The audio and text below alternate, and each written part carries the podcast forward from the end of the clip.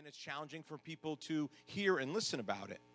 But here's the thing, friends it's got to be talked about. It has to be talked about because finances are absolutely a part of every one of our lives. I mean, there are, there are things that, you know, may say, well, I don't need to lose weight, I'm doing good. Okay, I don't need to stop smoking, I don't smoke. Hey, my marriage is happy, you know, I don't need that. Maybe you can somehow work your way out of some of these, but you cannot get around the fact that finances are a part of all of our lives and we need them in order to live and to survive. And if your finances aren't in proper order, you're not going to be able to make it. You're not going to be able to be happy, and you are not going to have a good new year. I think there are three aspects of money that impact us. The first is the practical part of it. You know, like I'm saying, you have to have it to live. Someone was talking with my son. He was home for Christmas break. He's gone back to college now, but he was home, and someone was asking him about his, you know, love life, and you know, got a girlfriend who you've been dating, and he said, "Hey, listen, uh, I, I, I don't have a girlfriend." And they said, "Why? Good looking young man like yourself, just look just like your dad, good looking guy. What? How could you not have girls falling all over you, muscles from Brussels? How can that happen?" He said, "Listen." Number one, I don't have a car. Number two, I don't have any money. Now, it's kind of hard, you know, to work well with the ladies without transportation or money. So, my plan is working to perfection. The second way money impacts our lives is emotionally. I mean, you, you cannot separate the emotional aspect of money. I mean, we, how do you spend your money? It has to do with the way you were raised. It has to do with what you had or didn't have, you know, where you say, I, I want this or I want that. You know, it drives us in different ways to want certain things or to spend our money in certain kinds of ways. And then the third way it impacts us is spiritually.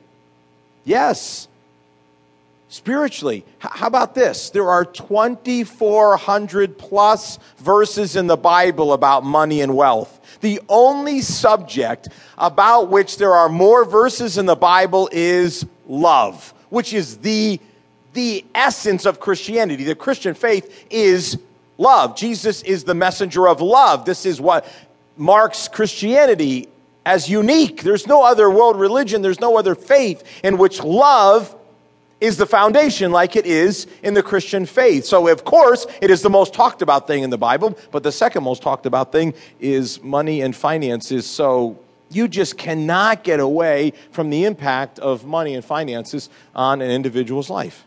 Let's read out of the Bible today. Take your information guides out. Let's just read what the Bible has to say to us about money. And I just want to welcome those of you that are here where I'm speaking today, Glen Allen campus in Virginia, and however else you might be joining us, whatever campus, we're happy to have you. We're going to read out of two places in, in the Bible. The first is the Gospel of Matthew, chapter 6, verse 24. These are the words of Jesus. You cannot be the slave of two masters. You will like one more than the other or be more loyal to one than the other. You cannot serve both God and money. In the book of Hebrews, chapter 13, verse 5, don't fall in love with money. Be satisfied with what you have. The Lord has promised that He will not leave us or desert us. So the Bible speaks to us clearly today, says, listen, you can't serve God and money at the same time. Can't be done. Who are you going to serve? Bob Dylan song. You got to serve somebody. You know, I'd sing more for you, but I don't want to. I don't want to, you know, lead you on and, and think that you're going to get a whole concert here because you're not. You got to serve God or you got to serve money, but you can't serve both. And then the Bible says, don't fall in love with money. Don't fall in love with money, which is a challenge because money has an enormous pull in all of our lives. I'm going to say something today. I actually tweeted this this week, and so I'm going to say it again. I'm going to stand behind it. And here it is How you use money will either draw you closer to God or drive you away from God.